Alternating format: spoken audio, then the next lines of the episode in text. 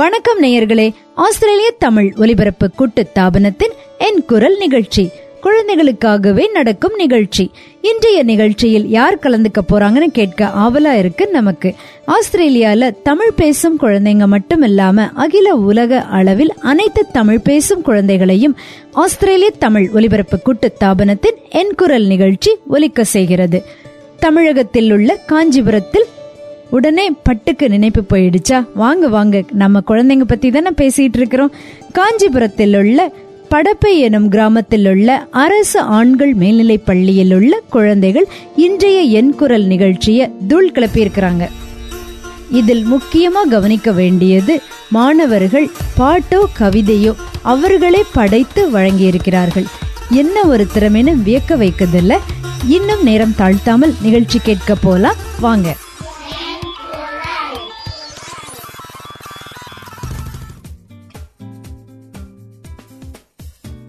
வணக்கம்மா, உங்க பேர் என்ன? மணிகண்டன். மணிகண்டன், உங்களுக்கு எத்தனை வயசுமா ஆகுது? பதினஞ்சு வயசு ஆகுதுங்களா? நீங்க இப்ப அங்க எத்தனாவது வகுப்பு படிக்கிறீங்க? பதினோராம் வகுப்பு. உங்களுடைய பள்ளியின் பெயர்? அரசு ஆண்கள் மேல்நிலை பள்ளி, படப்பை, காஞ்சிபுரம் மாவட்டத்துல உங்களுடைய பள்ளி அமைந்திருக்கிறது. சரி, காஞ்சிபுரத்துல என்னது ரொம்ப அதிகமா நம்ம விரும்பி வாங்குறது என்னது? காஞ்சிபுரத்துல எல்லாமே இங்க அதிகமா வாங்கறதுதான் ஃபேவரட்டா. எங்க ஊருக்கு ஃபேவரட். இந்த ஊர் வந்து முன்னாடி பூந்தோட்டம் அமைச்சாங்க. சரி, எல்லா பூவையும் வாங்குவோம்.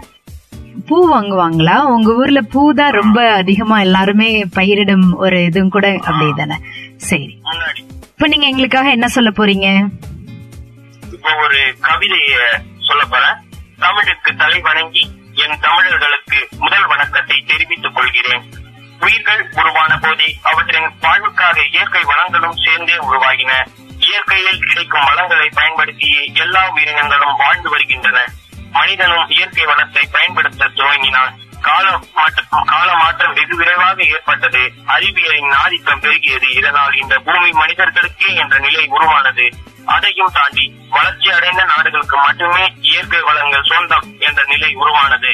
மனிதர்களுக்கு புத்தி புத்தி புகட்ட எனது கவிதையை சமர்ப்பிக்கிறேன். மரம்தான் அதனை மனிதன் மறந்தான். மரமெல்லாம் வெட்டிவிட்டு மரமெல்லாம் வெட்டிவிட்டு மலையை மொட்டையாக்கிவிட்டு மலையை மொட்டையாக்கிவிட்டு வரவேண்டும் மழை என்றால் வரவேண்டும் மழை என்றால் வருவதற்கு வழி உண்டா வருவதற்கு வழி உண்டா? மரங்கள் நமது தாயம்மா மரங்கள் நமது தாயம்மா மரமின்றி மழை ஏதம்மா மரமின்றி மழை ஏதம்மா மழையின்றி பயிர் வளருமா மழையின்றி பயிர் வளருமா பயிரின்றி உயிர்கள் வாழுமா பயிரின்றி உயிர்கள் வாழுமா?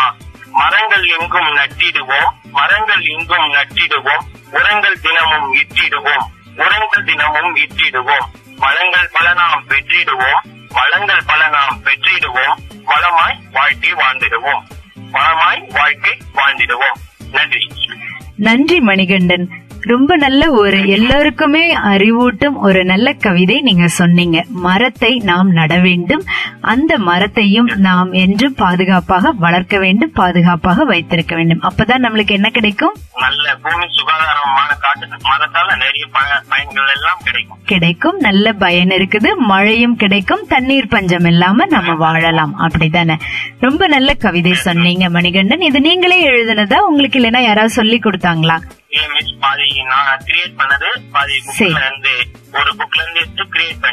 அப்படிங்களா, பரவாயில்லையே, நீங்களா இது எழுதி இருக்கிறீங்க. அப்படிதானே? நீங்க கவிதையே உங்களுக்கு நீங்க ரசனையா நீங்க எழுதுறவங்களா இருக்கணும் கண்டிப்பாக. அப்படிதானே? ரொம்ப நன்றி மணிகண்டன். உங்களுடைய தமிழ், உங்களுடைய கவிதை வளர்ச்சி இன்னும் மென்மேலும் வளர வாழ்த்துகள். நன்றி மணிகண்டன். மணிகண்டன் நமக்கு அவங்களே எழுதிய கவிதை சொல்லி காண்பித்தார்கள். எப்படி ஒரு அறிவூட்டும் விதமாக அந்த கவிதையும் அமைந்திருந்தது. இப்போ அடுத்த குழந்தை என்ன சொல்றாங்கன்னு கேப்போமா? வணக்கம்மா, உங்க பேர் என்ன? என் பேர் மனோஜ்குமார். மனோஜ்குமார், உங்களுக்கு எத்தனை வயசு ஆகுது? பதினஞ்சு வயசு ஆகுது. நீங்களும் பதினோராம் வகுப்புல படிக்கிறீங்களா? பன்னெண்டாம் வகுப்பு படிக்கிறீங்க. சரி, எங்களுக்காக நீங்க என்ன சொல்ல போறீங்க? அப்படிங்களா, சரி, எங்களுக்கு பாடி காமிங்க.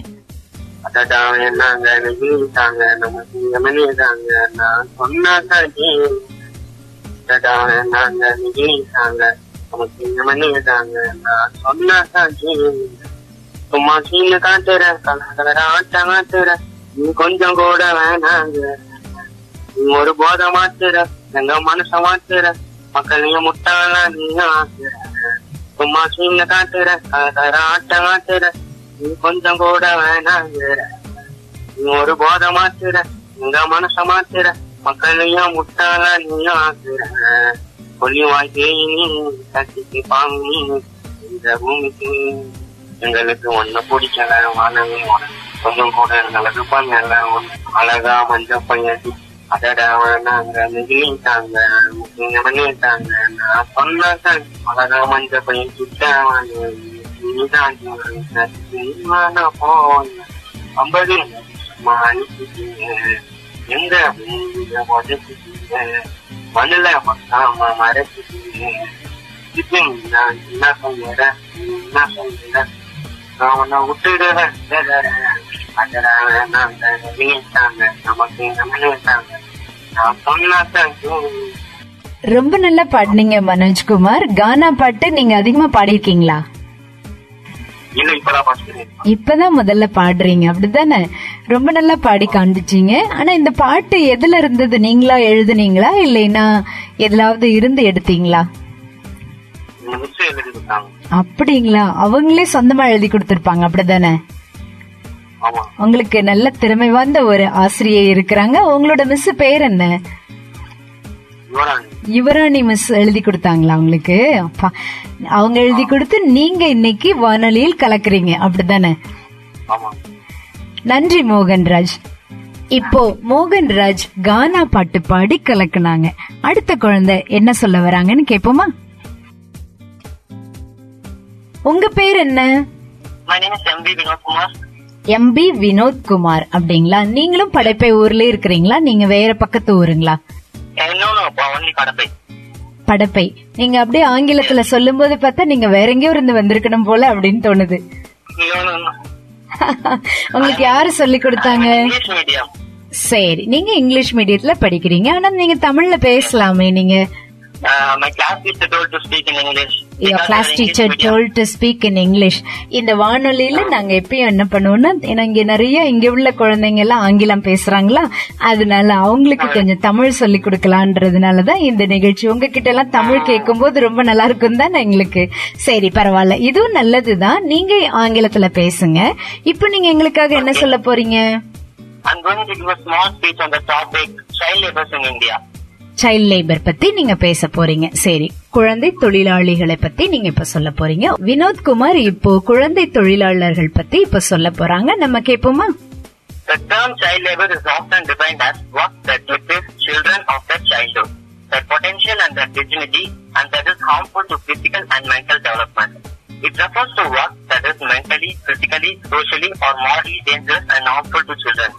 There are many interlinked factors contributing to the prevalence of child labor. Child labor is both a case and consequence of poverty. Household poverty pushes children into the labor market to earn money. Some uh, some perform children labor to supplement family income, and many also are in the form of survival. They miss out on an opportunity to gain an education, further perpetuating household poverty across generations, causing economic growth and social development. In India, there are ten point one million workers as uh, children between the age of five to fourteen, as per the census of two thousand eleven in India. The total child population in India in the age group five to fourteen is in the two hundred fifty-nine point six million. Of this ten point one million, simply three point nine percent of total child population are working either as a main workers or as a marginal workers. In addition, more than forty-two point seven million children in India are out of school. Much facilities are present in India, but this much of children are as labour. Why? Because of poverty and lack of education. First, our Indian government wants to destroy the poverty and need to form compulsory education for all the uh, students in system. They are, then automatically the child labour system will be destroyed. Thank you for the opportunity given to speak about child labour in India. Thank you. நன்றிமா, ரொம்ப நல்லா நீங்க சொன்னீங்க. குழந்தை தொழிலாளிகள் ஏன் வராங்க, ஏன் இந்த மாதிரி கொண்டு வராங்கன்னு அத காரணத்தையும் சொன்னீங்க. நிறைய குறிப்புகளும் நீங்க சொன்னீங்க, எவ்வளவு காலத்துக்கு இந்த மாதிரி நடந்துட்டு இருக்குது, எத்தனை குழந்தைங்களும் இருக்கிறாங்கன்னு சொல்லி. இது ஒரு நல்ல தகவல். இங்க உள்ள குழந்தைங்களுக்கு இத பத்தியே நிறைய விஷயங்கள் தெரியுமான்னு தெரியல.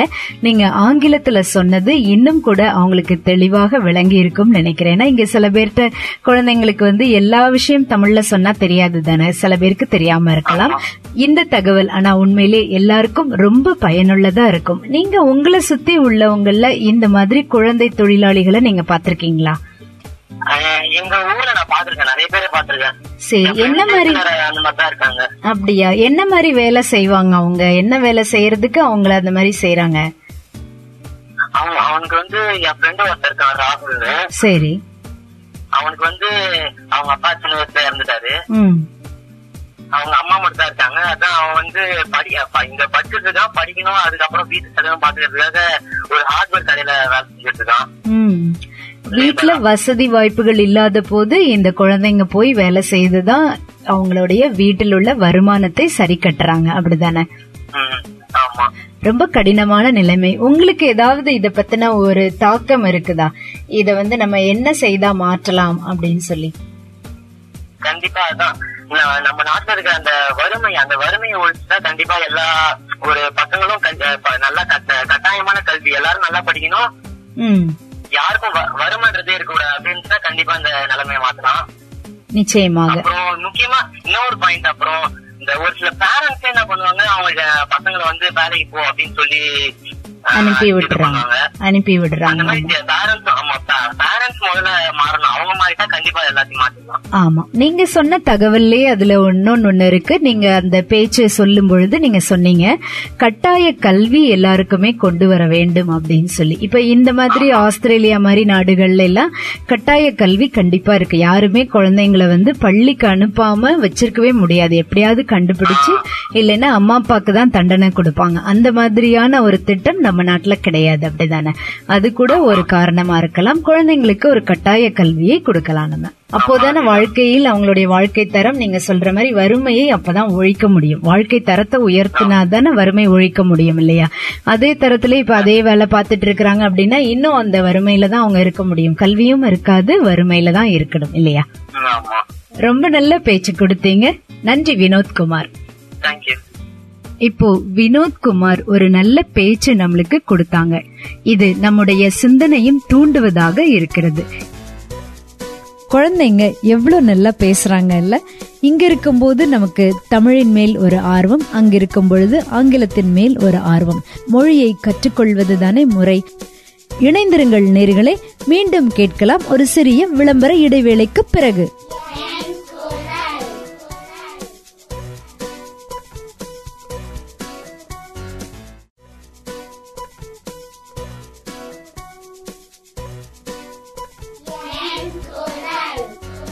ஆஸ்திரேலிய தமிழ் ஒலிபரப்பு கூட்டுத்தாபனத்தின் என் குரல் நிகழ்ச்சி.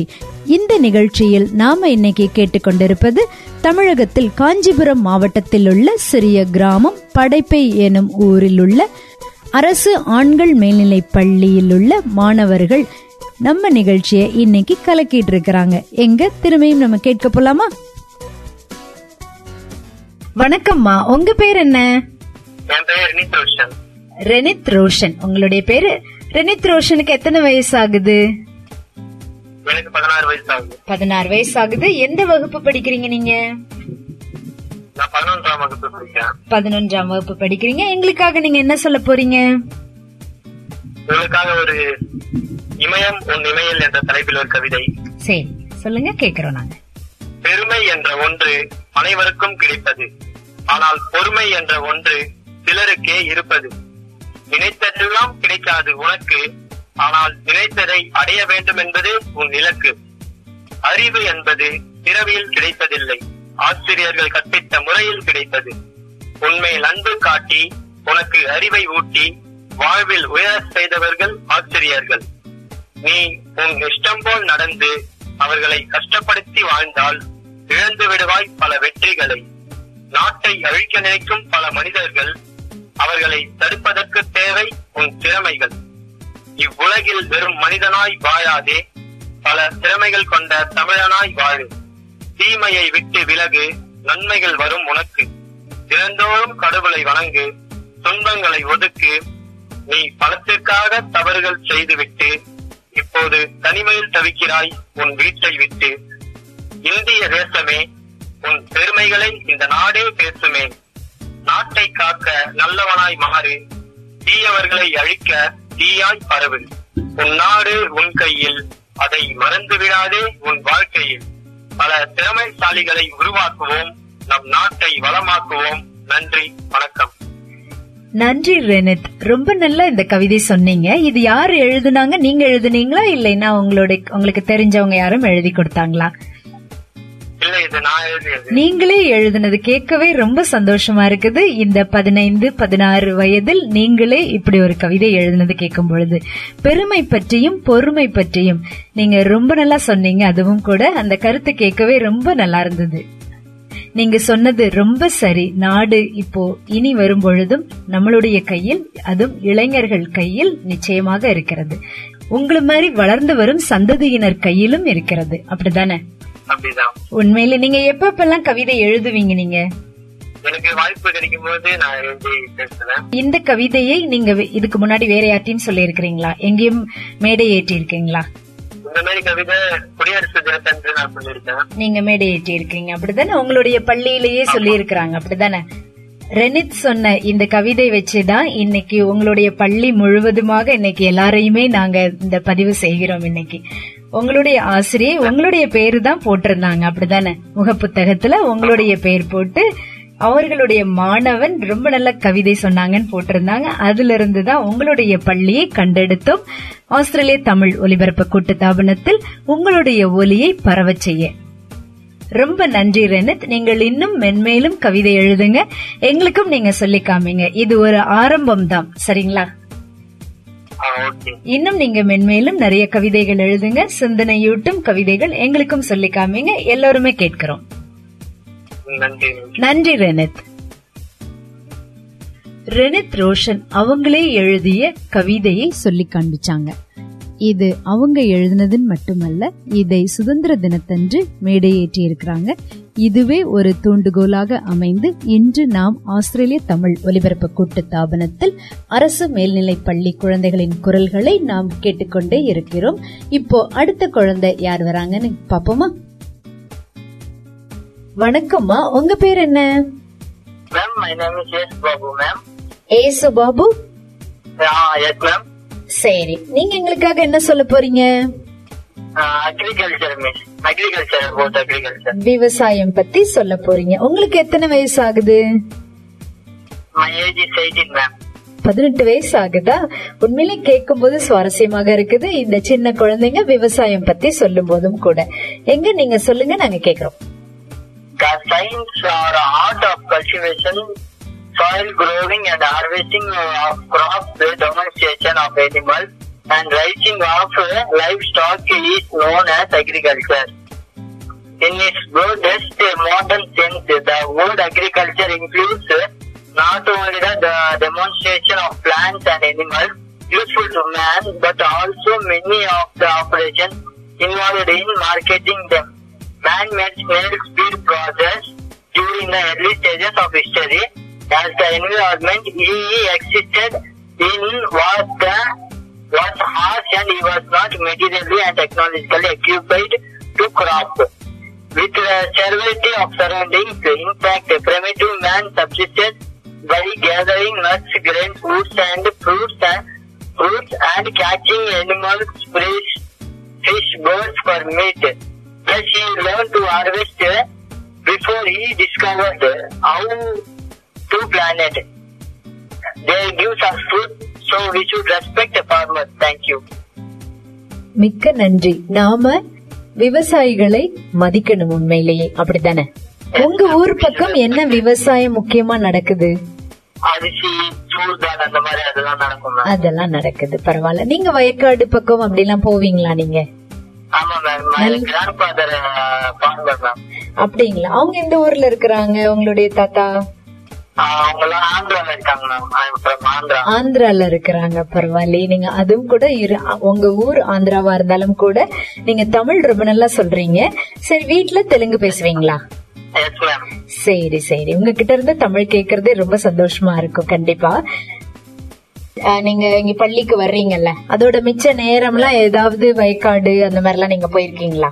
இல்ல மேம், இங்கெல்லாம் வைக்காடு அங்கெல்லாம் போச்சது மேடம். ஊருக்கு அங்க வைக்காடு அங்கெல்லாம் அங்க போவோம். அங்கெல்லாம் இருக்கு. எப்பப்பெல்லாம் ஊருக்கு போவீங்க? மே மாசம் மட்டும் ஊருக்கு போவாங்க. வருஷத்துக்கு ஒரு முறை போறீங்க. சரி சரி சரி, அதான் விவசாயிகளை மதிக்க வேண்டும் என்ற ஒரு நல்ல கருத்தும் கூட சொல்லி இருக்கிறீங்க. நன்றி ஏசுபாபு.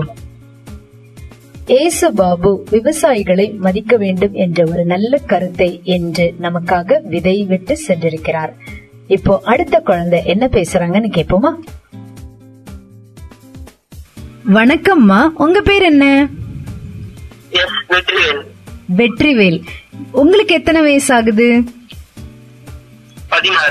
பதினாறு வயசு ஆகுது. நீங்க எந்த வகுப்பு படிக்கிறீங்க? பதினோராம் வகுப்புங்களா? சரி, எங்களுக்காக என்ன சொல்ல போறீங்க நீங்க? வாயால் வந்த வினை என்ற ஒரு கதை சொல்ல போறேன். சரி சொல்லுங்க, கதை சொல்லுங்க, கேக்குறோம். வாயால் வந்த வினை. ஒரு ஊர்ல வந்து ஒரு பிரிட்ஜ் கட்டுறாங்க. அந்த பிரிட்ஜை தரதுக்காக ஒரு நிறைய ஆபீசர் எல்லாம் நிறைய வந்திருக்காங்க. அந்த பிரிட்ஜில வந்து நூறாவது வர ஆளுக்கு பிரைஸ் பண்ணான்னு பத்தாயிரம் ரூபாய் காசும் கிஃப்டும் தராங்க. டைம் போயிட்டே இருந்தது. அந்த பிரிட்ஜில வந்து நூறாவது கார் வந்தது. ஆபீசர் வந்து கங்கராச்சுலேஷன், நீங்க கிஃப்ட் ஜெயிச்சிட்டீங்க, பத்தாயிரம் ரூபாய் காசு இருந்தாங்க. அப்புறம் கேள்வி கேட்டாங்க, இந்த பத்தாயிரம் ரூபாய் வச்சு என்ன செய்ய போறீங்கன்னு கேட்டாங்க. அதுக்கு அந்த டிரைவர் சொல்றாரு, இந்த ஃபர்ஸ்ட் வந்து நான் காசு வச்சு டிரைவிங் லைசன்ஸ் எடுக்க போறேன்னு சொன்னாங்க. அதுக்கு அவன் ஃப்ரெண்டு சொன்னா, அவன் அப்படிதாங்க குடிச்சிட்டு போய் சொல்லுவான் அப்படின்னு சொன்னாங்க.